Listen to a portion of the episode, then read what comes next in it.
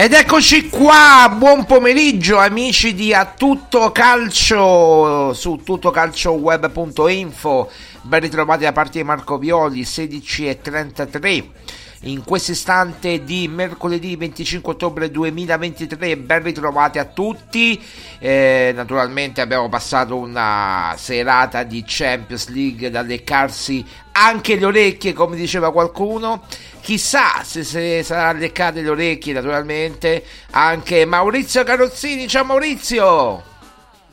Ruscott, Marco, servus, ben ritrovati. Ah, adesso ce la devi tradurre però, cioè che, de- che hai detto? Hai detto la parolaccia, no? No, no, sono due tipi di saluti che si usano esplicitamente in Baviera. Cruscott vorrebbe dire saluta Dio, ma viene indicato come cordiale quando- anche quando rispondi al telefono o quando entri dentro un locale, è proprio un modo per dire ciao. Invece servus è proprio, diciamo, da, da fighi, dai, cioè, proprio, è per- proprio il ciao, come se tu parli proprio con gli amici stretti, ecco. Ah, il ciao, proprio il ciao, il ciao, il ciao. Bene, Sì, il cla- invece, classico, insomma. invece sappiamo che dalle parti tue di, di Rimini Cattolica, come si dice? Al salut, ma si al dice quando vai salut. via. Al salut, Mm. al salut, benissimo, bene. E qui si dice bella o ciao, di- dipende da- dalle generazioni. Eh, va bene, va bene, va bene. Al di là di questo, Maurizio, ma lo sai come si. Tu l'hai sentita mai la. Io ti mando i podcast, cioè tu ti li, li ascolti i podcast che facciamo, no? O, o sei uno di quelli Quasi che non si ascolti. Eh, quasi No, sempre. no, no, io li ascolto quasi sempre, proprio per correggere gli errori, anche per vedere la connessione, se in, qua- in quali momenti era- andava male, andava bene, per cercare proprio di migliorarmi e di migliorare anche la connessione. No, io lo faccio sempre in genere. E tu lo sai, hai visto quella canzone che mettiamo, che è la sigla della nostra trasmissione di A Tutto Calcio, quella canzone tutta praticamente, no, eh, come dire, sudamericana, no, segna sotto la curva, no, quella cosa. Lo sai come si chiama quella? Ehm, la Ola, la Ola si chiama, ed è fatta da, dai Mau Mau. Ah, I Mau Mau. che nome strano. eh beh, Mau Mau sarà qualcuno che si chiama o Mauro o Maurizio, i Mau Mau.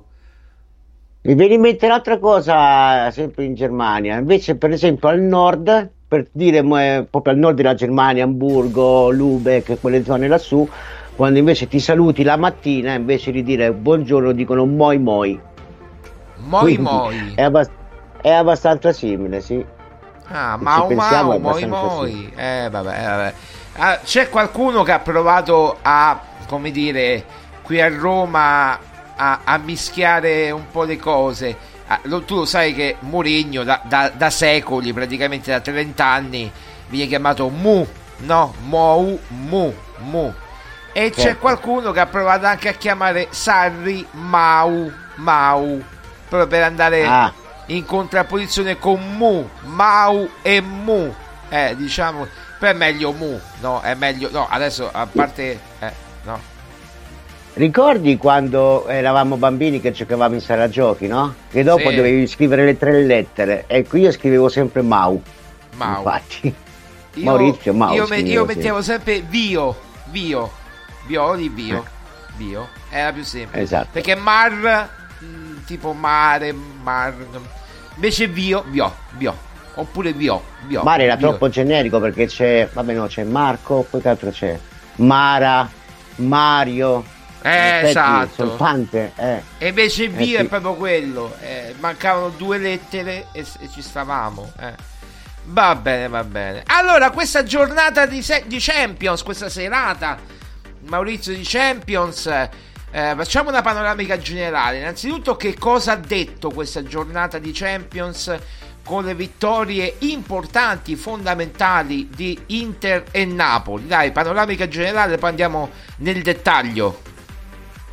Allora, se usciamo, io l'ho visto un po', ho cercato di seguire un po' tutte le partite, no? E devo dire che la partita che in assoluto mi è piaciuta di più è stato il Manchester. Mi è piaciuto tanto il Manchester e lì si è fatto vedere quante le volte, mh, uguale quante occasioni hai, eh, non è semplice mettere la palla dentro. Quella è stata la partita che indubbiamente mi ha più entusiasmato, perché poteva finire tranquillamente con un 3-0, 4-0 e poi invece all'ultimo istante c'è stato pure questo rigore assurdo, secondo me, veramente assurdo. E che invece il portiere Monana mi sembra, no? Il portiere del Manchester, se non vado Sì, errato, è un'ana, ha fatto una parata quest'anno, certo. ha, ha regalato dunque una vittoria in Champions mi sembra che vale circa un milione e mezzo di, di- di euro contro i 700 o 500 mila euro del pareggio quindi pensate quella parata che cosa, volevo, cosa può significare Mamma alle mia. volte eh, eh, sì, sì, perché non, si- non si tratta soltanto della vittoria dei tre punti, del prestigio o quello che sia, ma sono anche soldi, sono anche soldi, sono tanti. Dunque, per quanto riguarda le italiane, eh, dunque c'è stata, ho notato una forte solidità del Napoli, che mi ha letteralmente che sorpreso, ieri avevamo parlato, dove avevamo previsto molti gol e invece non è accaduto, quindi un Napoli molto più solido, molto più compatto, meno sprecone magari del Napoli di Spalletti dove era più giocato un pochino più in verticale dava anche più spettacolo e logicamente eh, costruiva e soprattutto anche concedeva di più. Quindi era un pochino più spettacolare. Questo invece di Garzia sembra acquisire una certa solidità e una certa stabilità.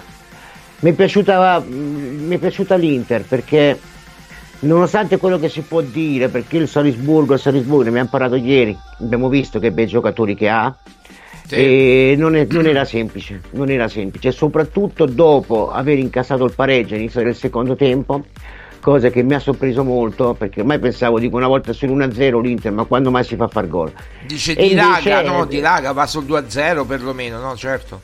No, io prevedevo addirittura una partita tranquilla sull'1-0 dove si risparmia le forze, incontra la Roma il fine settimana, sappiamo quanto è importante il campionato e invece questo gol eh, praticamente la- gli ha rotto un po' i piani, un po' i piani Inzaghi. Prevedevo una partita tranquilla sullo 0-0, sull'1-0, invece non, non è successo. Quindi mi è piaciuto tanto Michita- Mkhitaryan, abbiamo visto che bella palla che ha messo a, a Sanchez, il Sì. quale ha fatto un bellissimo gol il quale ha fatto assolutamente un bellissimo gol, non previsto, effettivamente non previsto, sinceramente, almeno io non, non- non prevedevo che facesse un Bello gol. impatto Un di Sanchez, bello impatto di Sanchez sulla partita proprio all'inizio, eh. Eh sì, perché poi, no, come ripeto, non era neanche previsto. Cioè, personalmente io non prevedevo che potesse fare un gol così bello, eh, francamente, ma poi dopo inizio partita, dopo tanto tempo che mancava, quindi, quindi il ragazzo c'è ancora, al, discapito dell'età. Scusate. Saluta, piaciuta saluta, saluta, saluta. Grazie. Mi è piaciuta eh, quella reazione, la reazione sul proprio veemente, cattiva, di rabbia che ha avuto sull'1-1. Quindi eh, una volta riportata la partita mm, come stava prima, in effetti infatti è durato pochissimo il vantaggio, il, cioè il pareggio, eh, l'Inter è subito in vantaggio, ha gestito un pochino meglio la partita, un pochino più tranquilla, salvo poi chiaramente quando c'è stato questo gol che è stato annullato, eh, automaticamente questo ha tirato un pochino sul Salisburgo, il quale dice ok siamo ancora in partita, un pochino ancora ci credeva, ecco per così dire. Cosa che poi invece non è accaduto come sappiamo. Quindi mh, così in generale, il fatto del Real Sociedad non fa bene, la vittoria, non, non fa bene assolutamente perché Però ho visto la così- partita perché mi mancava nella schedina sulla Real Società del pareggio avevo messo. eh, purtroppo sono caduto in questo errore. Eh, il Benfica non è proprio una squadra, non è la squadra dell'anno scorso, ecco, o degli ultimi anni, assolutamente. No, no, è una squadra che concede molto e che poi soprattutto è inconsistente in avanti. Esatto. È come se gli mancasse, eh, sì, le azioni le ha avute la possibilità di far gol, però è, è proprio inconsistente. Non Lo vorrei sai che mi è dirlo, sembrata, anzi, Maurizio, dico, la classica non dovrebbe squadra stare por- lì. Come? Cioè, no- non dovrebbe stare lì, insomma, in, Champions League. Ah, in L'anno Champions scorso ha League fatto una dici, bella ah. stagione, sì, sì, è una squadra un po' più bassa. Ma lo sai che ti dico, della classica squadra, mi è sembrata la classica squadra portoghese che tiene palla, palla, palla, palla, poi al momento di, eh, di andare al tiro, eh, niente, non, non quaglia, eh, no, devi quagliare, devi, devi andare al tiro, cavolo, eh, non puoi fare questo possesso palla sterile, no? Eh, Sì. Petting, petting e poi, eh. poi solo quello chiaramente porta poco. E invece il Real Madrid scioltezza, oddio, quasi in scioltezza perché era andata sul 2-0, poi ha segnato, eh, ha subito il 2-1, però comunque Real Madrid stiamo parlando di un altro livello. E la sorpresa di questa giornata di Champions? Ah, potrei dire un po' l'Arsenal, Mm, perché andare a vincere in modo così autoritario a Siviglia non era semplice. Chi invece, parlando della tradizione, degli uomini e quant'altro, il Bayern per esempio, che ha sofferto molto, soprattutto all'inizio del secondo tempo, e ha sofferto anche le, proprio le accelerazioni del Galatasaray, salvo poi dopo quando tu hai uomini così, due gol, metti in ghiaccio la partita e la porti a casa. Avete, avete visto Kane che giocatore che è? Eh, ma Eh, quando hai Kane, anni Maurizio, quando hai Kane là davanti, metti una squadra a Kane che crea azioni offensive. Credo che Kane faccia tranquillamente in Germania, può, può andare a vincere la scarpa d'oro, penso, ma, ma tranquillamente. Sì, oddio, le difese tedesche non sono più quelle di una volta, eh, sanno difendersi un, pochino più compatte, un pochino meglio in confronto di anni fa. Però è vero che il giocatore è eccezionale, quindi è straordinario. Eh. Sarà che io sono di parte, io Kane proprio lo seguo fin da quando era ragazzino e mi è sempre piaciuto tanto. A Lo me a suo Kane eh, tempo. eh. mi, mi piace- mi sarebbe piaciuto al posto di Dzeko alla Roma, per esempio. Ecco, lì avrebbe fatto un bel upgrade la Roma con Kane. Ah, certo, non c'è dubbio. Se l'aveva preso forse al momento giusto, magari non, non sarebbe. Poi magari sarebbe rimasto poco tempo, eh? questo va Mm, detto. mm, mm, Beh, certo. Però eh, Però sai, c'era Murigno, andava via Geco, c'era Murigno, prova Kane, e invece poi è arrivato Tammy, comunque vabbè, non ci siamo qui, eh, Tammy Ebro, chiaramente non ci siamo qui a- adesso a, a fasciarci la testa di cose ormai vecchie, antiche. Salutiamo Liberalismo che ci manda il solito messaggio, buon pomeriggio Marco e buon pomeriggio Maurizio. Finalmente oggi ho il tempo per ascoltarvi in diretta con eh, un lupo, gli emoticon di un lupo e i cuori giallorossi e ci tagga a me, mi, eh, tagga me e tagga tutto Calcio Web 1 per chi ci vuole sentire, eh, sì, sì, sentire, seguire su Twitter o su X, ormai si chiama X, tutto Calcio Web 1, proprio 1 scritto a numero, tutto Calcio Web 1, number one. Bene, bene, grazie liberalismo, un abbraccio a te, un abbraccio a te.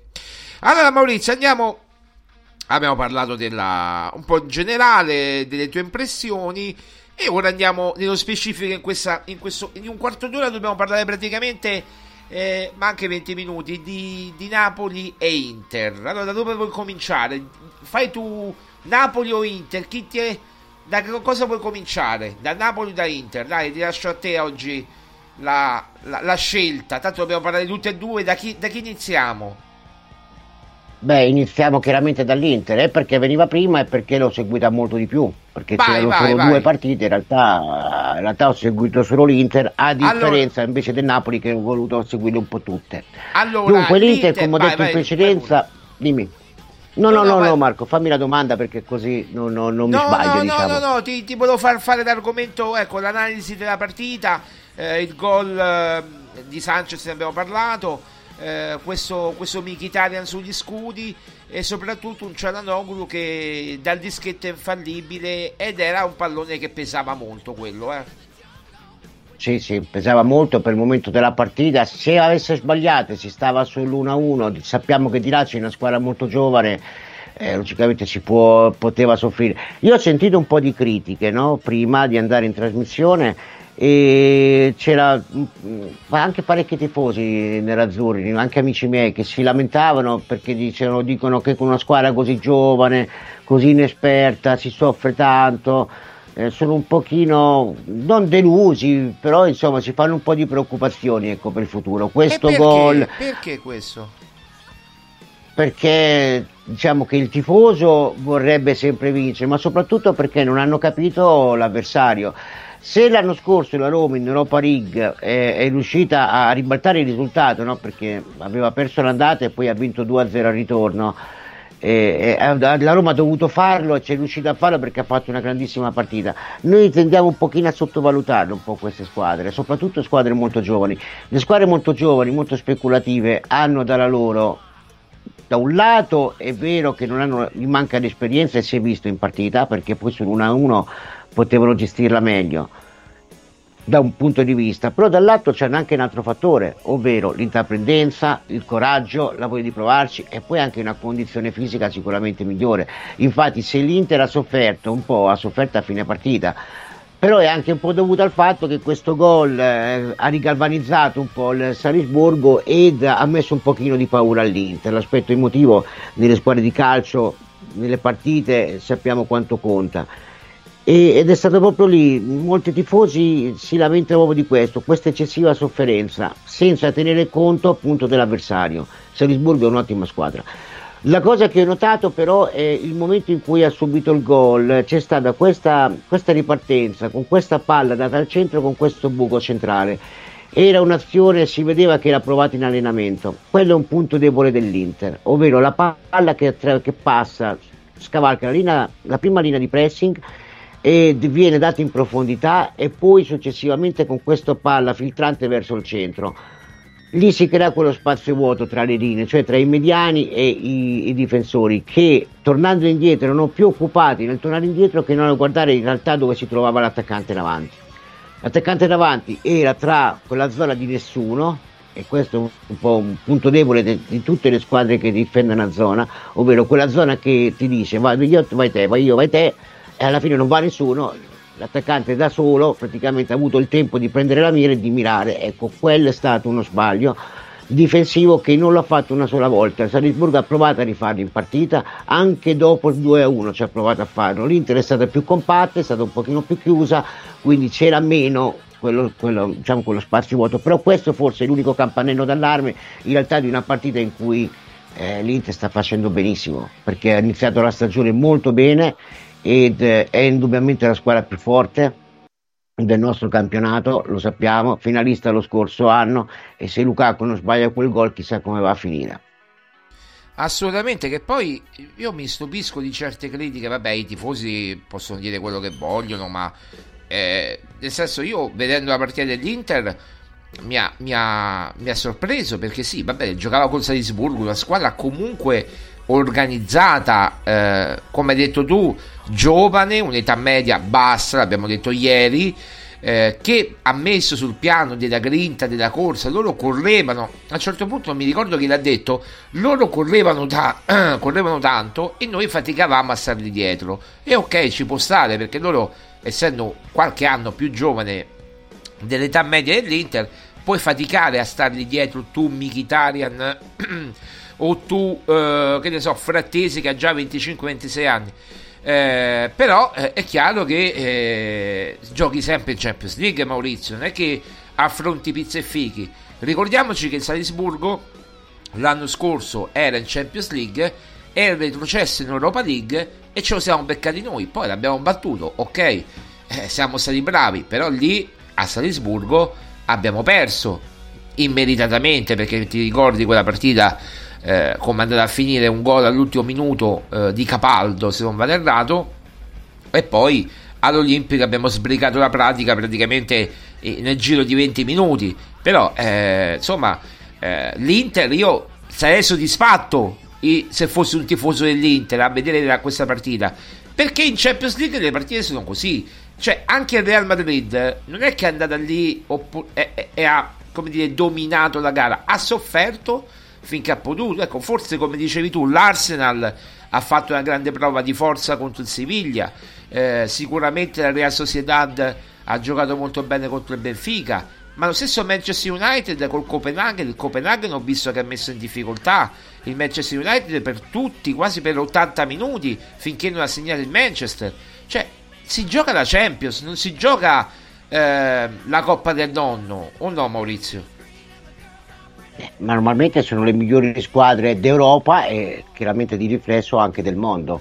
Se noi ci facciamo caso, no? io lo sto notando negli ultimi periodi, no? uh, siamo, noi siamo abituati a pensare una cosa, che eh, uguale che cosa accade, Nella, nell'arco della stessa partita, che cosa succede? Che uno pensa ed si immagina che eh, negli ultimi minuti gli schemi vengono saltati, l'atteggiamento tattico salta de- definitivamente e quindi può accadere di tutto. Se noi ci facciamo caso in Champions, nella prima fase a gironi, questo non accade.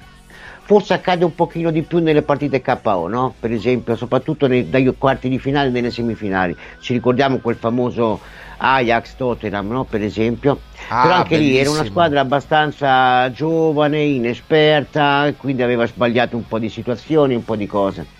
Su questo possiamo essere d'accordo. Però il livello della Champions, soprattutto in questa fase, è talmente alto che eh, ci vuole poco. Per, cioè le squadre tendono a fare veramente pochi errori e l'avversario che tu incontri davanti eh, sono sempre tutte squadre organizzate, squadre che soprattutto poi sanno stare in campo, che non vengono tanto costruite un po' cambiando di tutto, no? vengono anche mantenute una certa ossatura di squadra. Eh, la Champions, ragazzi, è il massimo che si può vedere. Io non lo so se dovessi fare un paragone a livello tecnico, se eh, vedere una, un quarto di finale, una semifinale di una Champions equivale a vedere una semifinale di un campionato del mondo Mm, perché bella domanda, sia, bella, bel quesito. Eh, io penso che sia, la differenza sia che la, la, Champions League tu puoi raggruppare, a differenza del che sono dei casi no? nel, nel mondiale, tu puoi raggruppare diversi giocatori fortissimi di diverse squadre.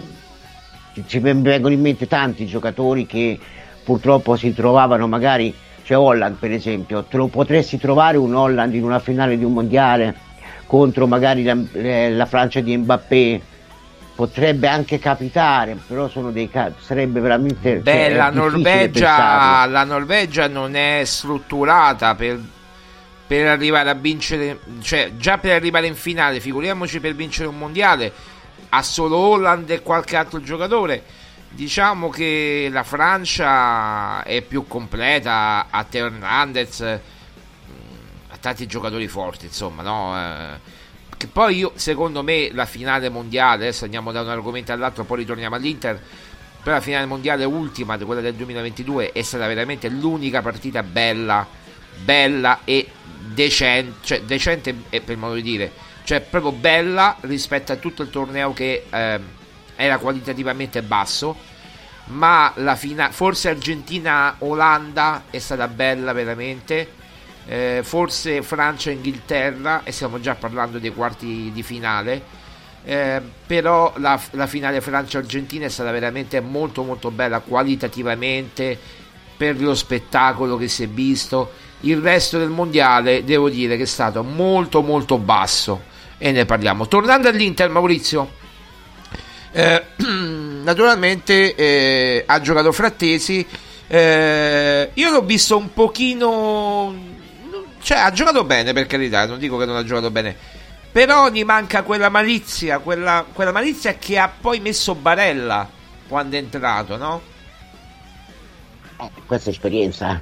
L'esperienza, eh, logicamente, ed è quella che ti fa la differenza. Questo è evidente, no? Per cui, diciamo, diciamo la, cioè, grosso modo è così che funzionano le cose. Ecco perché io ieri dicevo, eh, se Barella, avrei preferito Barella di Frattesi, però ragazzi Frattesi è un bel giocatore, lui queste partite gli fanno esperienza, se li impara, non, non è stato, cioè, non so come dire, è stato un pochino più dello scolastico per cui ha giocato, ma se rendiamoci conto del contesto eh, di cui è stato catapultato, che è una cosa completamente nuova, il ragazzo, ragazzo c'è, ha personalità, eh, ogni volta che si entrava dentro l'aria c'era lui, c'era, riempiva sempre l'area di rigore, no? Cioè un giocatore veramente, veramente buono, veramente buono. non c'è niente da dire su questo. E lo sapevamo, eh, perché, lo, perché lo sapevamo. Infatti, da tifosi della Roma, sinceramente, io avrei cercato di fare di più per portarlo a casa, per riport- riportarlo a casa, sinceramente. Beh, Però al posto di Sanchez eh, sarebbe stata tanta roba, no? Eh beh, certo. Unisce qualità, unisce soprattutto rendimento, costanza di rendimento, è logico che ha un'altra età, è logico che è un altro fisico. E soprattutto è sano, altro. è sano, è questo eh, è questo il punto. Eh, è un giocatore sano, un giocatore presente, un giocatore che c'è. Mi è piaciuto molto, mi è piaciuto molto Frattesi, per come, anche se magari uno dice non è stato poco evanescente, beh, ha fatto un lavoro anche, soprattutto nella, nella fase prima che venisse sostituito, eh, è stato molto bravo nella fase difensiva. Nella fase difensiva è tornato molto, ha dato una mano e tutto. Poi dopo è chiaro, è entrato Barella, Barella chiaramente ha tutta un'altra eh, tutta un'altra importanza, no? tutta, se Barella sta, sta, bene, ricordiamoci una cosa ragazzi, che questo si, si, si, dimentica, Barella è stato l'unico italiano nei primi 30 del pallone d'oro, eh? forse sì, l'unico no, tra l'altro. No, no, appunto, appunto, cioè ha vinto un europeo, eh, praticamente da protagonista, eh, eh, tu, come hai ricordato tu, era eh, l'unico italiano de, de, del pallone d'oro. Oh, eh, cioè Barella a me fa impazzire come giocatore solo che come dici tu va eh, calmato va centrinato perché a volte va su di giri e andando su di giri poi per fare fare fare strafà proprio va oltre e bisogna tenerlo un po' a bada ecco perché a volte la panchina gli fa anche bene ma è giovane il ragazzo insomma quanti anni ha? 26, 26 25 26 anni insomma è, anche, è ancora giovane. Eh, l'Inter tra l'altro al centrocampo a parte Michitari nel Ceranoglu ha due mezzali straordinarie vogliamo dirlo una meglio dell'altra. Eh, poi Ceranoglu e Michitari hanno dato una giusta esperienza non solo al centrocampo in attacco quando è entrato Turam ha dato quella tranquillità ha visto Turam si è messo largo a sinistra con Lautaro che si che si accentrava per ricevere palloni e, e Turam si è messo a disposizione. Io ho visto più Turam, come dire, eh, ah, Sanchez ok ha fatto il gol, è, una vecchia volpe, lo conosciamo bene, ha una certa età quindi è, è, è esperto. Però Turam mi sembrava un giovane vecchio cioè nel senso che quello, cioè questo qui, questo ragazzino gioca con, con, una tranquillità, un'esperienza eh, che, che, che, veramente è invidiabile, no? cioè ti, ti fa veramente pensare, dice ma come... E poi Marotta prima della partita ha detto è stata un'intuizione di ausilio, perché eh, eravamo un po' in dubbio se prenderlo o meno e poi abbiamo scelto Turam. E sai, alle volte chi ha il cognome pesante, come si dice, qualcuno di, pensa che sia un bene, molto spesso è un male in realtà. È un male chi, chi figli d'arte se devono essere più bravi dei padri se no altrimenti tu sarai sempre il figlio di. Se invece diventi più bravo, diventi il, il, il, il papà di, cioè il figlio di, per intenderci, capito, capito cosa, cosa, sto dicendo, no? Certo, certo. Quindi, che, e, e, allora alle volte eh, tendi a essere un po' diffidente no? in questo senso, poi soprattutto poi perché ti ricordi del padre che era un grande difensore, per cui eh, Beh, poi i ruoli sono proprio... diversi, no? I ruoli sono Appunto. diversi. Eh. E allora sei costretto ad avere, uh, cioè per essere obiettivo uh, diventa quasi paradossalmente un compito un pochino più difficile, no? Effettivamente essere obiettivi ed uh, effettivamente capire.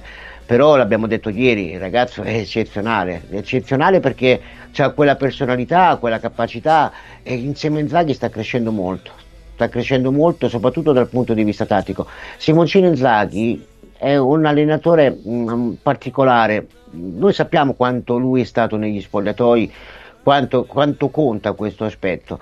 E, e lui riesce, cioè cura molto l'aspetto psicologico dei, dei ragazzi, ecco perché gli inserimenti che vengono, uno magari potrebbe pensare eh, ai tempi della Lazio eh, ci vuole tempo ad inserirlo adesso da quando sta all'Inter è cresciuto molto anche sotto questo aspetto quella, quella, sorta di nonnismo no? nei confronti dei vecchi senatori che magari aveva la Lazio, ma lì ce l'aveva anche perché è cresciuto insieme a loro. Cioè, c'erano addirittura dei giocatori che erano, cioè che lui era stesso giocatore, insomma, era un compagno di squadra, per cui diventa difficile, no? Quella sorta di, di riverenza. All'Inter invece mh, è cresciuto molto anche sotto questo aspetto.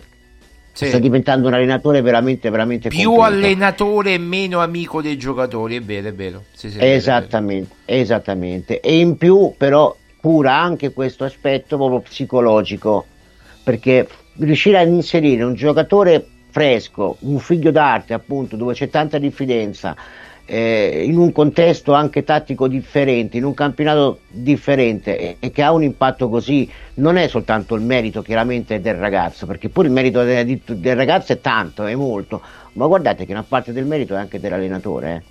Eh. Eh, a me Simone Inzaghi mi piace tantissimo, mi piace proprio per come si approccia alle partite e tutto. L'unica cosa che, ripeto sempre, per me è un po' troppo integralista e che non si scoda da questo 3-5-2, ormai c'è quello schema lì e quello schema rimane.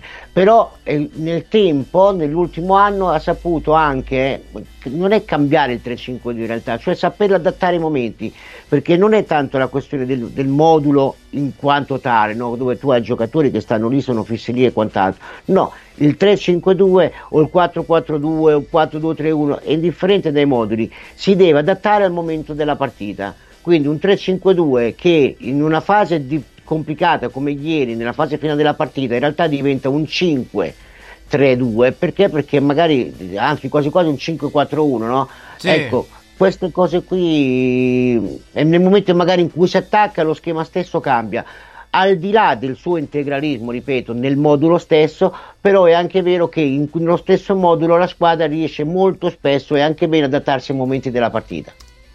Maurizio, passiamo a Napoli, abbiamo parlato parecchio dell'Inter, poi ci ritorneremo in settimana, chiaramente domani e, e venerdì, perché chiaramente c'è questo Inter-Roma e a noi di tutto calcio web interessa da vicino questo Inter-Roma, come pensa a tutti i tifosi romanisti e interisti, e quindi avremo ampi, ampi, ampi spazi di Inter-Roma durante questo fine di settimana eh, però parliamo del Napoli perché il Napoli con la prova di forza eh, espugna l'Olympia Stadion di Berlino e insomma che evoca bei ricordi a noi italiani dove abbiamo vinto naturalmente il mondiale eh, e, e, qualcuno ha detto il cielo è di nuovo azzurro sopra Berlino ora senza scomodare eh, chi l'ha detto e, e il contesto soprattutto però Kvaratskhelia fa un qualcosa di magico, se ne va in mezzo, salta un avversario di netto, lo salta, lo lascia sul posto,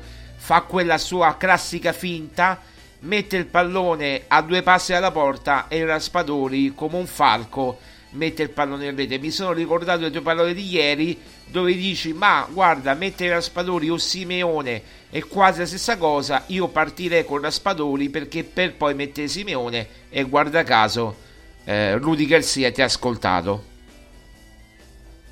Beh, diciamo perché, come abbiamo detto ieri, appunto Simeone è più un giocatore quasi abituato, diventa più determinante quando parte dalla panchina che non invece quando comincia squadra. Comincia subito. Ricordiamo una cosa, Marco, una piccola curiosità. Come noi non abbiamo vinto soltanto il mondiale a Berlino, ma abbiamo vinto anche un'Olimpiade molto molto importante a suo tempo, eh? perché nel 1936, anche se erano le Olimpiadi un po' particolari, però abbiamo vinto anche quelle, con una squadra che era esclusivamente di dilettanti. Quindi è una, per noi ci evoca bo- veramente buoni ricordi. Ora, ehm, in Napoli, mh, mm, in Napoli, come ho detto, è un Napoli diverso, molto, molto cambiato da quello dello scorso anno. E dobbiamo anche dire una cosa, che in fin dei conti mh, mm, il Napoli gioca, sta diventando una squadra molto più solida, meno, meno spettacolare però è molto più legata alle giocate appunto individuali. Senza quella giocata straordinaria di, di, di Cara, io non credo. Di Cara, come si dice Quara Speglia? Quara Scheglia, Quara Scheglia, sì. Quara Scheglia, esatto. Non credo che sinceramente non, cioè trovare il gol sarebbe stato ancora più difficile. Serviva per forza una, una giocata speciale di un singolo e questo eh, deriva dal fatto che chiaramente il Napoli ha molta più qualità eh, dell'Unione Berlino. L'Unione Berlino mi ha, non so adesso fino a che punto il fatto che il Napoli abbia avuto tante difficoltà, soprattutto nel primo tempo, siano dovute ai meriti dell'Unione Berlino che evidentemente ha fatto una partita di grande orgoglio e di grande sacrificio, o invece siano un po' di meriti del Napoli che sta piano piano cambiando letteralmente che gioco. Ecco, questa direzione sinceramente non lo so quale delle due, delle due verità ci sia. Certo la vittoria è importante, certo aver ottenuto tre punti proprio lì era fondamentale per il cammino del turno. Il Napoli mi è piaciuto dal punto di vista tattico, dal punto di vista anche proprio compatto, però dal punto di vista del gioco siamo ancora molto indietro e questa intesa tra allenatore e giocatori io la vedo, la vedo ancora molto molto lontana. Mi sembra quasi quasi che la squadra stia cerca di seguire l'allenatore ma poi dopo in fin dei conti come dire in campo vediamo di sistemarcela tra, tra di noi ecco. Sì, beh come dire ancora un po' anarchica come squadra non c'è proprio eh, il, la mano ancora di tutto totale ecco io per esempio quello che ho visto alla Roma perché io l'ho conosciuto alla Roma Rudy Garzia poi chiaramente l'ho, l'ho, seguito poco, l'ho seguito un po' a Lione quando ha fatto quella cavalcata in Champions, proprio con Award, tra l'altro, eh, che, che, ha fatto molto bene in quell'annata. Eh, però a parte quello, Rudy Garcia eh, si è un po' perso nella carriera sua, no? Adesso sta avendo una grande occasione, addirittura era andato in Arabia Saudita da Ronaldo, no? Eh, e, e, si è visto anche i problemi eh, che, che, ha creato nello spogliatoio, Ronaldo che non lo voleva più. Adesso eh, nel Napoli non si sta ripetendo proprio la stessa cosa, però vedo una squadra, come dici tu, un po' autogestita, cioè un po' spallettiana, un po' garziana, se vogliamo dire così. Eh, adesso deve trovare una sua fisionomia. È chiaro che eh, quando hai giocatori come Quaraschedia che fa quello che fa eh, e attaccanti come Raspadori che comunque sono buoni attaccanti, non sono Simen ma sono buoni attaccanti, poi ricordiamoci che anche mancava Osimen, tra l'altro una grana Osimen da dover cercare di risolvere più presto, ma al di là di questo eh, il Napoli praticamente comunque eh, è secondo nel girone, eh, può qualificarsi agli ottavi benissimo. Eh, non lo vedo secondo me una squadra che può andare oltre, poi vedremo magari se interverrà sul mercato, se faranno degli interventi sul mercato a gennaio, però penso che il girone lo possa passare, no Maurizio, tranquillamente? O, o, o, ci sono problemi secondo te? No, no, non ci sono problemi. Gli avversari poi non sono proprio particolarmente forti, quindi...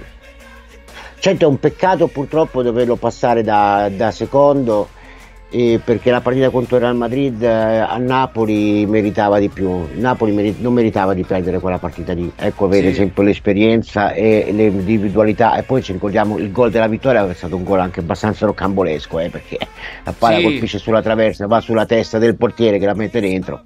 Autogol di Meret perché... molto, molto, molto sfortunato in quell'occasione, sì. Sì, perché stava proprio lì, se lui riusciva a deviarla quel tantino che la palla andava sulla traversa, andando sulla traversa, ma colpiva la parte sopra della traversa non gli rimbalzava sulla testa perché è vero che non si è neanche capito, eh, abbiamo dovuto vedere il replay per capire bene le dinamiche di, quella, di, que, di quell'azione abbastanza assurda. Mm, però non c'è dubbio che Napoli possa passare il turno, lo possa passare adesso chiaramente fare un'impresa e andare a vincere a Madrid deve essere una cosa molto complicata molto molto difficile. Quindi però il secondo posto io penso che ormai sia acquisito, ecco. Non, non dovrebbero esserci troppi problemi. Poi dicevi te Marco, non credo che possa andare oltre, bisogna vedere chi prendi, bisogna sempre vedere perché la, la Champions, come tutti i tornei, non è un campionato che incontri tutti, anzi tra l'altro li incontri due volte, no, eh, incontri chi capita, che ti capita, ti capita. Per cui se hai sfortuna che negli ottavi di finale ti capita. Io mi ricordo un anno in cui Napoli passò da prima addirittura e poi beccò Real Madrid, che era l'unico secondo. Eh. Eh, eh, quindi no, no, è vero anche che passare da primi alle volte non ti dà quella garanzia. Purtroppo ci vuole fortuna, sempre ammesso che i sorteggi siano corretti, sempre ammesso, chiaramente. non, non, non, non mettiamo in dubbio questo, però chiaramente eh, la situazione è questa, dipende chi trovi, se, se, il secondo ti hai la fortuna di trovare forse la peggiore delle prime, tra virgolette, e tu sei in un momento di, di forma e tutto quanto, magari può andare, ecco. Però mi sembra una squadra veramente, non dico autogestita, però una squadra che in campo se si accorge, si rende conto che segue l'allenatore e le cose non vanno bene, quasi quasi si ricorda di giocare un po' come, come poi ha vinto lo, lo scorso anno, quindi unendo sia qualità e tanta tanta quantità soprattutto. Eh perché la qualità c'è ancora eh, anche senza Usimen la qualità c'è ancora quindi c'è, è una squadra strutturata una squadra con dei, dei giocatori interessanti. Eh, certo Spalletti ha fatto un miracolo eh, sportivo secondo me a parte Osimen che era in stato di grazia ma eh, ha fatto un miracolo sportivo il Napoli perché eh, cioè è giunto lì io credo che eh, è il miglior direttore sportivo mh, degli ultimi anni. Lui ha fatto proprio la gavetta vera, è passato dal Carpi. È, arrivato fino a Napoli, è stato anni a Napoli, ha trovato giocatori su giocatori, è stato sempre al vertice, eh, o comunque quando non è stato al vertice è sempre, è sempre arrivato in Champions League, eh, insomma ha ottenuto risultati e adesso giustamente sta in una grande squadra come la Juve. Maurizio, parliamo della Roma allora, visto che adesso domani c'è, c'è Roma Slavia Praga, diamo un po' di notizie per quanto riguarda la Roma, non ci sarà chiaramente Dybala, non ci sarà Smalling che è recuperato per la panchina ma eh, non giocherà eh, ha detto che Llorente è a disposizione, ha detto Giuseppe Mourinho che Dica giocherà sicuramente, ha detto anche che Lukaku giocherà sicuramente, queste sono le uniche indicazioni certe di Mourinho che da due undicesimi di formazione, oltre a Svilar chiaramente, quindi tre che era in conferenza stampa, quindi Svilar in porta, Dica in difesa e Lukaku in attacco, quindi uno per reparto, Mourinho li svela, chiaramente poi fa capire che Mancini gioca, dubbio chiaramente Llorente, Cristante, lì non risponde Mourinho, fa un po' di pretattica, al centrocampo dovrebbero essere, come ha detto Maurizio tu, chiaramente i soliti, dipenderà tutto da Cristante chiaramente, o Paredes Aguare Bove oppure Cristante Paredes e Bove, vedremo un po'. E poi in attacco Lukaku Belotti. Allora, detto questo, Maurizio, lo Slavia Praga è una squadra che sta facendo bene in Europa League. Ha vinto come la Roma tutte e due le gare, anche molto bene contro lo Sheriff addirittura 6-0 eh, diciamo che noi anche abbiamo vinto 4-0 con il Servette, però eh, come numero di gol loro stanno in vantaggio, quindi sarà importante non solo vincere ma anche segnare tanto, segnare, o almeno due gol, con due gol di scarto contro lo Slavia Praga. E che partita ti aspetti domani Maurizio e, e come vedi le parole di Mourinho? Io l'ho visto da un po' troppo dimesso troppo morigerato, troppo... E poi lui dice una cosa eh, che, che mi ha fatto riflettere. A me eh, squalificano per aver fatto un gesto, ma altri allenatori hanno fatto molto, ma molto peggio e se la sono cavata con una semplice ammonizione. E io invece non voglio, cioè praticamente passo per quello che fa sempre l'indisciplinato e vengo squalificato. Due pesi e due misure. Mourinho non è mai banale. No, ma questo qua è abbastanza scontato. Ci ricordiamo l'anno scorso col caso Chiffi cosa accadde, per cui quando quello, quello che disse lui. E mi sembra anche che si sta un po' esagerando, cioè molto spesso gli, gli arbitri eh, ma questo lo dico in generale, eh. poi dopo è vero che effettivamente si vede che c'è una diversità di trattamento, però proprio in generale ci sono, sono gli arbitri che stanno diventando troppo permalosi e soprattutto non, cap- cioè, non hanno quel buon senso di capire che un allenatore che sta lì in panchina che eh, stavo per finire della partita, eh, c'è la tensione, c'è l'emotività e tutto quanto, quindi la vive molto più intensamente degli altri, ma soprattutto, cosa per me più importante, è che l'emotività che un allenatore ha in panchina cerca di trasmettere alla squadra per cui è necessario che cioè mi, mi, ricordo Van Gaal che si metteva in panchina si metteva la sua copertina e stava lì eh, a, scu- eh, a, squadra molte volte lo guardavo e dicevo ma guarda questo capisco che sei Van Gaal però porca miseria no? ecco per intendersi no? invece un allenatore e che allora Conte, magari... Conte doveva essere espulso tu- tutte le domeniche praticamente ah con i, con i termini di oggi sì con eh, diciamo, il metodo di giudizio di oggi sì, perché fare un gesto, come da dire, piangete sempre, eh, poi non è proprio un gesto offensivo, irriderente, riverente, che, che, che, prende in giro l'avversario, chi, chissà quale offesa ci sia. Oggi si sta veramente esagerando e a Mourinho non gliene fanno passare una. E pensate pure che c'è pure chi ha detto, meno male, così ce l'ha fatta anche a non essere, in a, non essere a Milano l'Inter, contro l'Inter. Vabbè, Pensate un po' è, fin dove arriva ormai... le, le assurdità. Ma... Io ormai non voglio commentare nemmeno questi personaggi perché si dà troppo spazio. Io guarda Maurizio, da quando devo lavorare per tutto calcioweb.info, che è un lavoro enorme perché sai, io prima mi occupavo solo della Roma, ora mi devo occupare di tutto.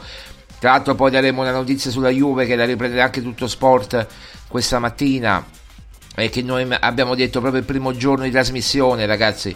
Chi andatevi a sentire il podcast di lunedì, noi lo diciamo praticamente di eh, Samarzic e De Paul, facciamo due nomi insieme a Oiberg, gli obiettivi della Juve per il centrocampo. E oggi pari pari lo trovo su tutto sport, va bene, ormai è chiaro, però ecco, per, a dimostrazione che adesso io, guarda, le radio romane oppure i commenti, le cose, non le sento niente. Ho bloccato gran parte dei rompicoglioni romanisti sui social, su Twitter, eccetera, ce ne veramente pochissimi che mi piace leggere eh, anche chi fa polemiche non mi va di, di, leggere perché fanno polemiche sterili e inutili.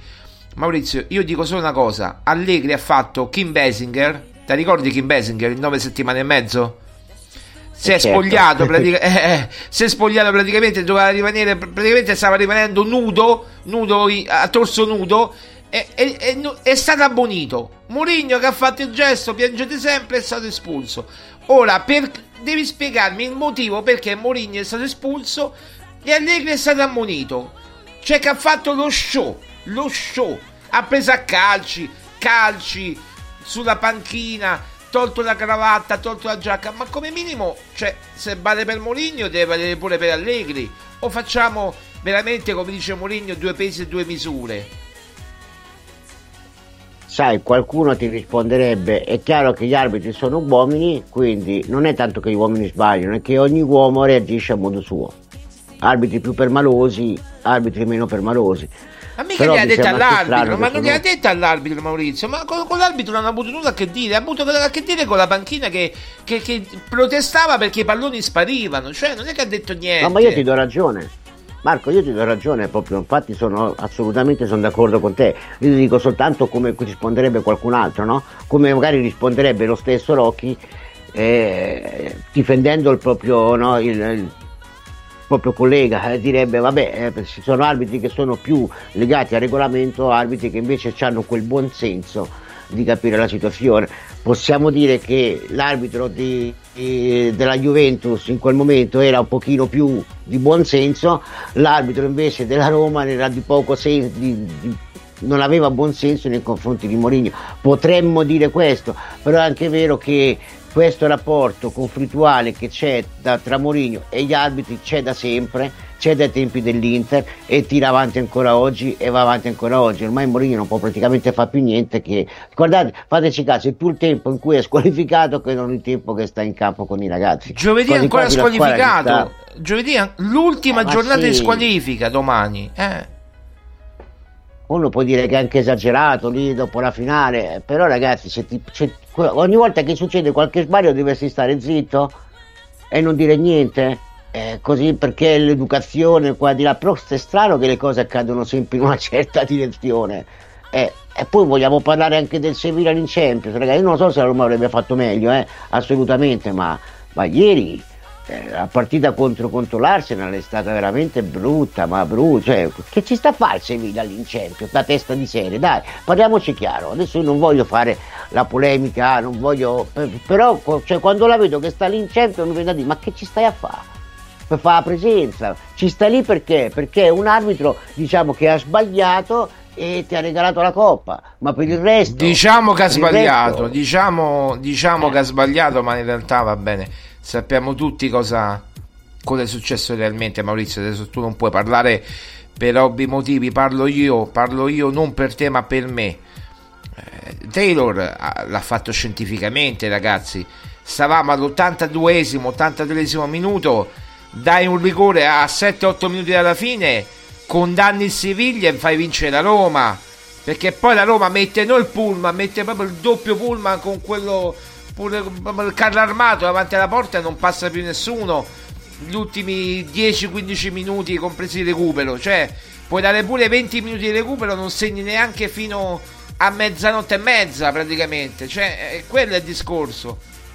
Quindi eh, dai, è stato un arbitraggio scientifico, doveva vincere il Siviglia, Mourinho dava fastidio, io, io ho sempre detto, eh, non per ritornare a quella partita, ma purtroppo eh, ci, ci, ritorniamo, vuoi o non vuoi, però eh, è chiaro che mh, mm, se tu devi colpire il Mourinho, colpisci di conseguenza la Roma. Eh, adesso dico una cosa, a Mourinho è stato proposto il rinnovo di contratto. Maurizio, ti do questa notizia, non so se l'hai letta su tutto calcioweb.info, ti ho mandato anche il link, non so se tra i tuoi mille impegni hai letto l'articolo eh, questa mattina, so che hai fatto le 7 del mattino per seguire una partita colombiana, mi hai, raccontato, io comunque l'articolo te l'ho mandato, poi te lo leggi con calma, ora ti faccio un sunto. Tu dici, ma Marco, ma come non avevi detto che Fritkin aveva, voleva cacciare Mourinho? Ragazzi, eh, quello che ha fatto ormai l'ex EIFU Roma giallorossa è passato, si può dire, alla storia e ha e forse, forse può riscrivere la storia. Forse. Io non mi sto prendendo meriti, eh, attenzione. Ma forse può riscrivere la storia proprio quel piccolo sitarello che qualcuno chiamava sitarello, che tanto sitarello non era da far, come dire, addirittura svegliare dal torpore Michelangelo Gratton, il figlio del lupetto giallo-rosso, la, lup- la lupetta stilizzata, la lupa stilizzata che, che, abbiamo nelle nostre maglie, il famoso, che, che, a me piace tantissimo poi, che è una cosa che, che, mi piace anche che la Roma l'abbia tirato fuori nei suoi social, questo ritorno all'antica, al passato, mi piace tantissimo, meglio di quel, di quel di quel logo, sì, di quel, di quel logo, marchio, insomma, da stemma da bancarella che aveva messo Pallotta. Ecco, diciamo che, dice, ma come tu non avevi detto, eh, Roma Giallorossa sta iscrivendo la storia. Perché da quella cosa eh, hanno pensato, ma davvero possono finire sold out? Ma davvero c'è, c'è gente che allora è dalla parte di Mourinho? Perché hanno visto è bastato Maurizio che non riempissero lo stadio con il Monza per 1000-1500 biglietti 2000 sono andati nel panico. Domani probabilmente non ci sarà ancora il tutto esaurito. Sono andati nel panico. Capiscono che se se ne va via Mourinho non fanno più sold out non fanno più i tutti esauriti se non chiama raccolta Mourinho la gente e i tifosi. Eh, la gente è con Mourinho. Anche adesso, a parte i critici, gli scettici e chi giustamente muove una critica eh, costruttiva che la può fare per carità, ma non i tossici, non dico i tossici in quanto tossici, eh, capitemi bene, i, i, i, critici tossici, quelli che fanno de, del male alla Roma. Ecco, in questo senso, la tossicità che c'è all'interno di alcune radio della Roma che fanno male alla Roma o che si professano romanisti che fanno male alla Roma. E detto questo, Roma Giallorossa ha squarciato un velo e ha detto: Ragazzi, se sono così le cose, hanno sondato Tiago Motta. Tiago Motta ha detto: mm, ok, vediamo perché sai cos'è? Arrivare dopo Murigno è difficile. Io ci ho passato da giocatore, ci sono passato da giocatore. Il dopo Mourinho è stato complicatissimo con Benitez. Ok, quindi devi, devi impostare una filosofia. Eh, Conte, Conte dice: oh, eh, Sì, sì, mi piace Roma-Napoli. Però io in testa la Juve. Sappiamo che doppio gioco che fa Conte. Eh, sono passati per Flick. Flick ha rifiutato addirittura. Ha detto: Sì, va bene, ma io non, non verrei mai ad allenare in questo momento in Italia mi voglio aggiornare e poi magari a scegliere un progetto veramente vincente. Quindi è chiaro che il nome di Mourinho è ingombrante tanto vale allora tenerci Mourinho e provare a impostare un qualcosa con Mourinho di duraturo, se Mourinho vorrà, perché a questo punto da che sembrava tutto nelle mani di Fritkin, ora è tutto nelle mani di Mourinho, cioè Mourinho può decidere se accettare la proposta e dire va bene, ne parliamo a dicembre, gennaio, come era nei programmi, oppure dire no, grazie, me ne vado al Real Madrid, me ne vado in Arabia, me ne vado, aspetto il Portogallo, me ne vado da altre parti. E allora, non so, questo è quello che sappiamo. È stato proposto tramite la dirigenza, tramite la CEO della Roma, Lina Soluku, e naturalmente seguiranno aggiornamenti, come si suol dire. Eh, non è che deve dare una risposta adesso, però Vediamo se, ci, se ci sarà un'apertura di Mourinho. Adesso ci sono le partite importanti, c'è lo Slavia Praga domani, c'è l'Inter eh, domenica, poi novembre, dicembre ci sarà modo, la pausa delle nazionali, ci sarà modo per parlarne. Un tuo commento veloce Maurizio. Beh Marco, hai detto praticamente tutto tu, hai detto tutto nel modo più corretto e impeccabile che ci sia da dire, in realtà c'è poco da aggiungere. Noi abbiamo detto diverse volte che eh, la razione, alla, alla, sola possibilità che Mourinho potesse essere esonerato, la razione della piazza, dei tifosi, dello stadio e della squadra soprattutto è stata veemente, è stata veemente, molto forte ed è stata dimostrativa eh, che come diciamo che tutti sono con lui. Perché tutti sono con Mourinho? Beh, molto semplice ragazzi, perché è un personaggio che si fa voler bene, è un personaggio che si fa, che si fa amare, è un personaggio vincente e soprattutto Mourinho ai tifosi ci sono due, due, aspetti che vanno da considerare. Il primo è il fatto emozionale che ti rappresenta. Abbiamo sempre detto che rappresenta la, diciamo, il pensiero globale della tifoseria. Ecco, se, se Taylor ti fa ti, ti, ruba qualche cosa, lui è stato l'unico che ha avuto il coraggio di fare quello che ha fatto. Quindi in quel momento è come se a me, da tifoso, mi ha rappresentato, eh, ha voluto rappresentare uno stato d'animo tremendo che avevamo tutti noi romanisti una volta che la, la, l'arbitro ha fischiato la fine. Detto questo, inoltre c'è anche un altro aspetto da considerare, ovvero che non è soltanto il fatto appunto dei soldi, questo e quest'altro, che Mourinho è la garanzia assoluta di un progetto che, eh, che, che, che ha, una, ha, un, ha un seguito. Mi spiego meglio. Abbiamo detto che molte volte, in molti casi, molti giocatori di certa fama sono venuti alla Roma anche grazie a Mourinho perché? Perché chiaramente è un allenatore che ti aiuta, è un allenatore che ha tanta empatia, è un, una persona che ha tanta empatia no? nei confronti dei ragazzi e dei suoi calciatori. E questo ragazzi aiuta molto, credetemi che aiuta molto. Inoltre è Mourinho stesso che spinge un po' la società a fare quel passo in più. È come se il, il, tifoso della Roma si rende conto che se va via Mourinho e dovesse arrivare il palladino di turno o il Tiago Motta di turno, con tutto rispetto, si fa un passo indietro e la garanzia che arrivano certi giocatori importanti non c'è più. E di conseguenza è chiaro che sono tutti tremendamente e fortemente attaccati a Mourinho, sono attaccati al suo volere, sono attaccati a, chiaramente no, al fatto che lui debba rimanere. Tutti questi aspetti chiaramente porta, come hai detto tu Marco, al sold out, allo stadio, a tutto quello che ne compete. Ah, Mo- Maurizio, bravo! Ecco, mi hai ricordato una cosa, scusa se interrompo, una cosa importante. Lo stadio sembra una stronzata, eh, scusate, una cavolata, ma lo stadio, se tu porti Mourinho fino al 2026 e poi nel 2027, quando magari Mourinho non ci sarà, cioè non sarà più l'allenatore della Roma, ma sarà un altro. Eh, ragazzi, la Roma è vendibile con lo stadio cioè la Roma è vendibile, si vende, cioè si vende agli sponsor.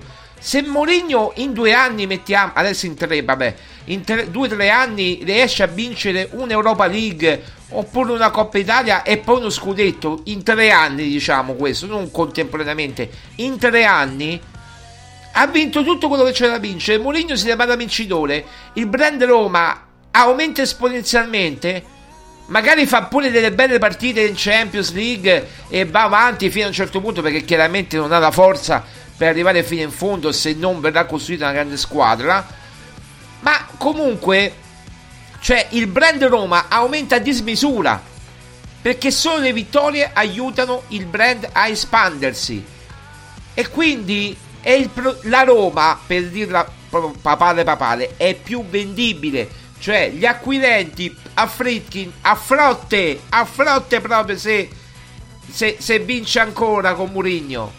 Capite il discorso qual è? E sono soldi. Cioè i Fritkin paradossalmente con lo stadio di proprietà nel 2027, con Murigno che magari vince qualche cosa di più, cioè, vendono la Roma pure un miliardo, un miliardo e mezzo. Ma ci rendiamo conto che sarebbe in- incredibile qualcosa del genere. Eh, ma certamente, è in, tutto, è in tutto una conseguenza, no? Cioè, quando tu hai una persona, un personaggio particolare che attira su di sé tanta attenzione, cioè, ricordiamoci una cosa, all'estero molto spesso era quasi più, più conosciuto Totti della Roma stessa. E adesso si è un po' verificata la stessa cosa. È chiaro che una volta che Totti è andato via, la Roma è diventata un po', come dire, è stata un po' orfana, no?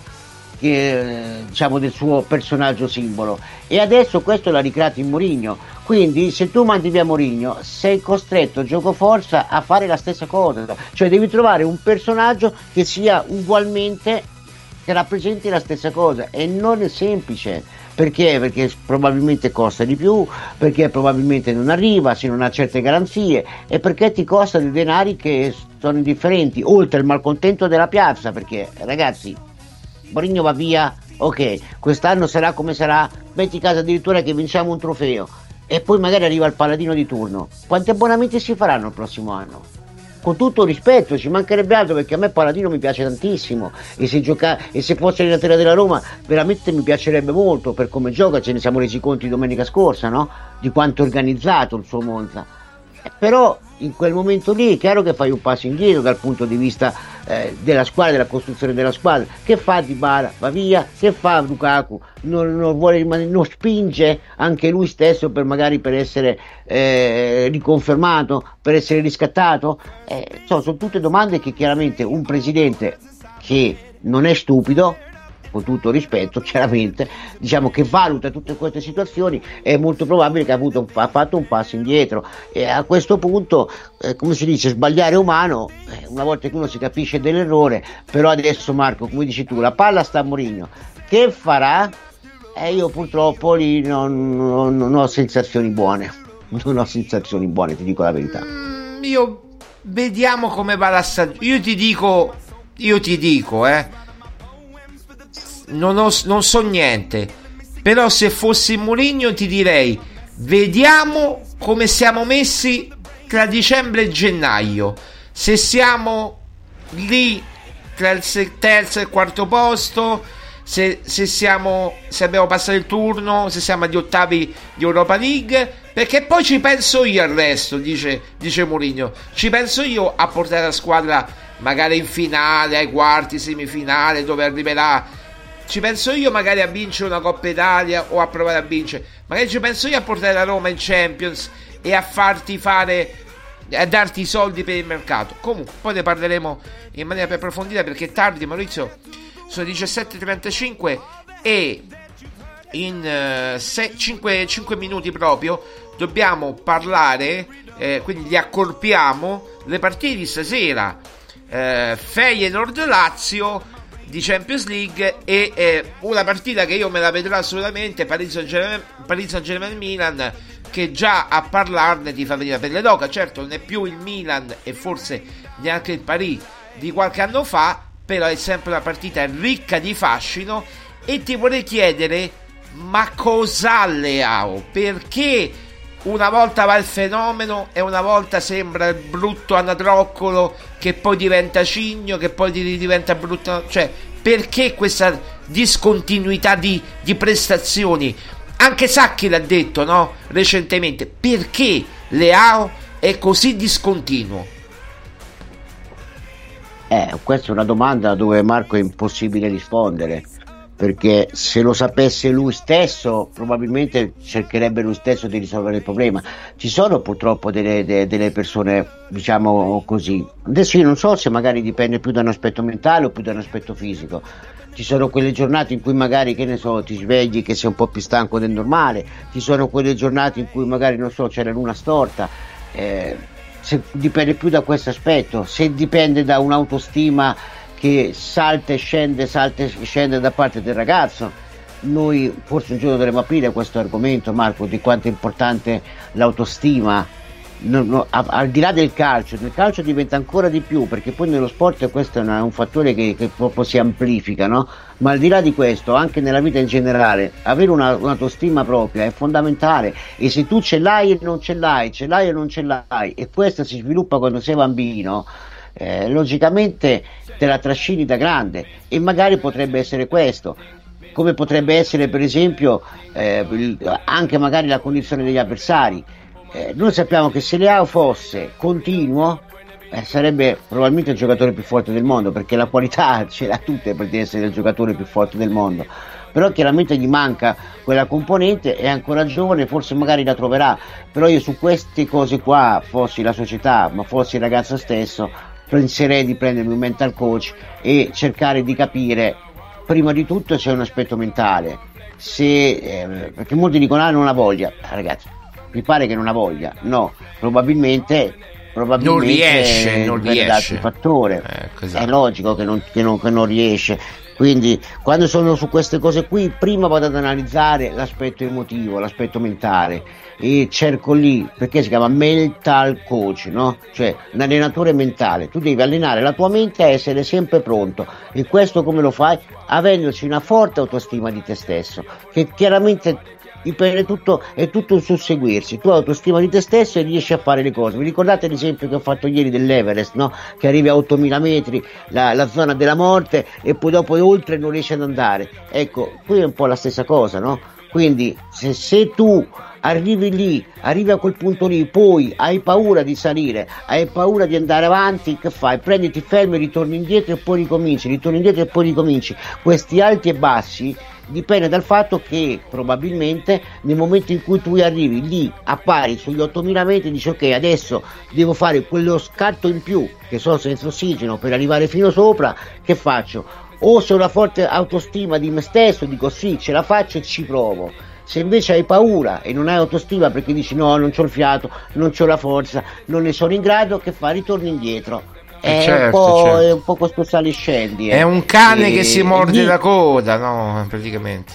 Esatto, esatto. Lì hai bisogno essenzialmente di che cosa avere? Avere un forte allenamento mentale. Questo Maurizio, al di là di questo, di... tutto a 360 gradi, eh cioè Messner certo. diceva proprio queste cose qua, lui ha scalato tutti gli 8000 nella sua vita, no? Li ha scalati perché con la mente ed era da solo, quindi pensate un po'. Al di là di questo Maurizio, uh, che partita sarà PSG Milan e come finisce? Dai, anche un risultato, un pronostico. Potrebbe purtroppo per il Milan finire con un pareggio, e che non sarebbe una cosa contro il Paris Saint Germain forse potrebbe anche essere preso in modo positivo, eh, però purtroppo il, il, il, girone per il Milan si è messo male, il Milan ha bisogno di vincere. Non è il Paris Saint Germain degli, degli, anni precedenti, come hai detto tu giustamente Marco, si vede che è un Mbappé che ormai sta, sta per andare via ed eh, fa anche fatica a trovare proprio continuità, continuità di gioco e poi si vede che è una società molto molto assente sì. al di là dei soldi al di là di tutto ecco, al di là di, di come si possa pensare eh. di Luis Enrique però è lasciato pure solo Luis Enrique eh. sì sì cioè una società quando si intende società assente si intende che non ha, non ha la struttura non ha la tradizione. Eh, tu, tu, dall'altra parte c'hai uno che ti sta, cioè capito, anche il Manchester City, allora direte vabbè Manchester City per esempio è la stessa cosa, eh, però Manchester City ci ha voluto parecchio tempo prima di arrivare lì e ha dovuto investire molti soldi ed è riuscito ad arrivare lì come, però com- non basta comprare i giocatori migliori, non basta, ha fatto anche la finale di Champions il Paris Saint Germain, eh, l'ha persa col Bayern Monaco. Ecco, lì per esempio ci siamo resi conto di che significa, non basta avere i più forti giocatori al mondo, perché in campo si è una squadra e una squadra ha una mente collettiva. Questo il Milan può sfruttare questa cosa qua, può sfruttare questi punti deboli. Il Paris Saint Germain gioca molto meno da squadre, gioca più individualmente, quindi bisogna assolutamente cercare di limitare Mbappé. Come lo limiti? C'è un solo modo, ragazzi, per limitarlo: non fargli mai arrivare la palla. Meno la palla gli fai arrivare, meno occasioni lui ha di, di partire palla al piede, meglio è. Perché Guarda Maurizio, ho letto, ho letto un'analisi molto interessante sulla Gazzetta per quanto riguarda limitare Mbappé. Dice non è che, i, che poi è quello che dici tu sempre non è che i difensori devono limitare Mbappé, cioè marcatura uomo perché perdi di sicuro. È tutta la squadra che deve limitare Mbappé, cioè un blocco granitico che deve limitare Mbappé, non solo Mbappé, ma anche gli inserimenti degli altri centrocampisti. E certo, perché c'è una differenza fondamentale. Allora, o tu gli crei quella che viene chiamata una cosiddetta gabbia intorno, per cui lui è sempre marcato, e i compagni non gli danno la palla. Però sappiamo quanto Mbappé è bravo a smarcarsi. E poi non solo, non è che poi dopo la squadra è solo Mbappé, ci sono anche gli altri. Se tu eh. mi tieni troppi uomini occupati lì, eh, logicamente gli altri liberi spazi per gli altri, no? Quindi cosa significa? Qual è la cosa migliore? Eh, la cosa migliore è le marcature, quelle che vengono chiamate le marcature preventive. Cosa vuol dire marcatura preventiva? Vuol dire bloccare l'azione sul nascere allora se tu riesci a bloccare i rifornimenti, cioè se Mbappé ti, palle, pa, ti parte palla al piede da solo, è a campo aperto, è un motorino, per cui ne, cioè, nemmeno con la Vespa riesce a stare lì dietro, è più veloce della, Vespa, della tua Vespa eh, Special, no? Eh, che, che, che avevamo da ragazzini, Marco. Dello specialone, dello specialone. Eh, sì, è ancora più veloce, per cui ne manco con la moto riesci a prendere una volta che ti parti. Se ti parti in velocità è, sei finito, sei con lui. Qual è la cosa importante? Non fare arrivare il pallone lì. Se tu la palla non gliela fai arrivare là, se tu l'azione la blocchi sul nascere, logicamente lui sta lì e aspetta, aspetta il pallone. Oppure è costretto a indietreggiare troppo indietro per cercare lui stesso di prendere qualche pallone e costruire l'azione e quindi limita in realtà molto molto il Paris Saint Germain. Maurizio, 30 secondi perché siamo in chiusura, siamo oltre proprio, ormai andiamo, ormai dovremmo fare la trasmissione da un'ora e mezza, a me me l'hanno detto, perché qui un'ora non basta più, però 30 secondi su, sui cugini, sulla Lazio, che affrontano una squadra che noi conosciamo bene, che abbiamo battuto due volte eh, a Roma eh, l'anno scorso in Europa League e soprattutto a Tirana che ci abbazza una coppa europea ovvero la Conference League il Feyenoord, il Feyenoord di Slot Arne Slot. Eh, il De Kuip ovvero la Vasca questo, questo stadio catino ispirata ad Highbury che praticamente eh, non ti fa ragionare Tant'è vero che la Roma l'anno scorso, pur facendo una bella partita, ti ricorderai il rigore sbagliato da, da Pellegrini sullo 0-0, perse clamorosamente al De Kuip per poi ribaltare il risultato con un super di bala al 91esimo minuto, eh? cioè ricordiamo tutti quella partita. Che Lazio sarà e che partita sarà in 30 secondi? E risultato finale. Ah, eh, quindi pareggio per il Milan e risultato per eh, Feyenoord Lazio. Io la Lazio credo, la, diciamo, la, la, tolgo subito in quattro parole. Se la Lazio gioca come ha giocato contro il Sassuolo, con quel pressing alto e mette in difficoltà i portatori di palla eh, del Feyenoord, limitandoli esclusivamente al lancio lungo, la Lazio stravince la partita, o perlomeno la vince la partita. E poi c'è anche altro, cioè perché il Feyenoord è la squadra che ha buttato fuori la Lazio l'anno scorso in Europa League, quindi ci sarà anche un buon senso di rivalsa da parte, da parte dei giocatori, da parte proprio anche dell'allenatore e quant'altro. Io mi posso immaginare che se la Lazio gioca così vincerà sicuramente. E tra l'altro rigiocherà, tornerà sicuramente immobile che su queste partite si preferisce, si preferisce ancora, ci rimuovi dal confronto del, di Castellanos, Castellanos. Castellanos, appunto, tu sai io con i nomi proprio una cosa, mamma mia, meno male che mi correggi tu, meno male che mi correggi tu, è l'unico difetto che ho ragazzi, non ne ho altri, E... eh, meno male Comunque... che ti scrivi i nomi che, che, poi vai a visionare. Meno male che hai il taccuino, tutto quanto, il computer, il tab, l'iPad, tutto quanto. Se no sarebbe un problema. Eh, ma li scrivo sbagliati. C'è anche quello da dire, li scrivo sbagliati. Per cui molto spesso. Vedete ah, ma per fortuna che c'è internet, per fortuna che c'è internet ormai che, che trovi tutto, no? Eh. Ma il mio, il mio, collaboratore sai che mi dice? Meno male che ho imparato a capirti al volo perché se dovessi stare a guardare anche quello che scrivi, perché o scrivi sbagliato o lo pronunci sbagliato, per cui c'è niente da fare. Eh, purtroppo eh, vabbè, che devi fare, ognuno ha i suoi difetti. Maurizio, Vabbè, non si può oggi, essere perfetti. Anche oggi abbiamo dato, beh, anche oggi abbiamo dato con questa. Beh, è andata bene oggi perché abbiamo parlato di tutto, veramente di tutto. Ci manca solamente eh, le, le, partite di quest- da guardare le partite questa sera, questo pomeriggio. A chi gioca? Chi, chi gioca? Gioca qualcuno degli italiani alle 18.45 così tra poco. Allora, vediamo un po'. Eh, eh sì, proprio la Lazio. Vediamo se riusciamo a dare velocemente la formazione. Eccola qua, eccola qua.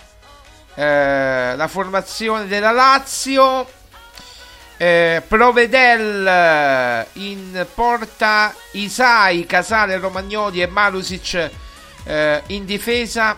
Vesino, Rovella. Rovella in mezzo al campo e Luis Alberto che vince Rovella. Il ballottaggio con Gendusi eh?